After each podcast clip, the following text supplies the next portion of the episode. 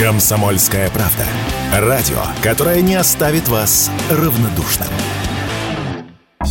Российские школьники завоевали три золота на Международной Олимпиаде по биологии. Состязание проходило в городе Эль-Айне в Объединенных Арабских Эмиратах. Золото получили Петр Попов и Иван Демидов из физтеха лицея имени Капицы в Долгопрудном, а также Алиса Тимонина из общеобразовательной школы Московского центра педагогического мастерства. Никита Воробьев из школы Московского центра педагогического мастерства завоевал серебро.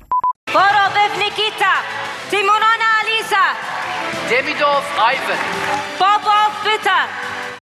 В этом году в Олимпиаде участвовали 297 школьников из 79 стран, которые состязались в теоретическом и практическом турах. Теоретические вопросы затрагивали клеточную и молекулярную биологию, анатомию, физиологию растений, животных и человека, этологию, генетику, эволюцию и биосистематику. Большинство даже таких слов не знают. Во время практической части участникам нужно было провести 4 экспериментальных задания в биологических лабораториях. Вот что об этом в интервью «Россия-1» рассказал участник Олимпиады Иван Демидов.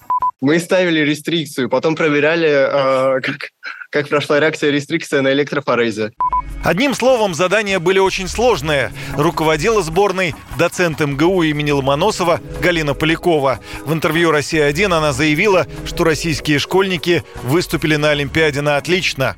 Биоинформатика, которой в школе вообще нет, молекулярная биология растений, которой тоже в школе нет, биохимия, которой тоже в школе нет. Наши ребята справились великолепно.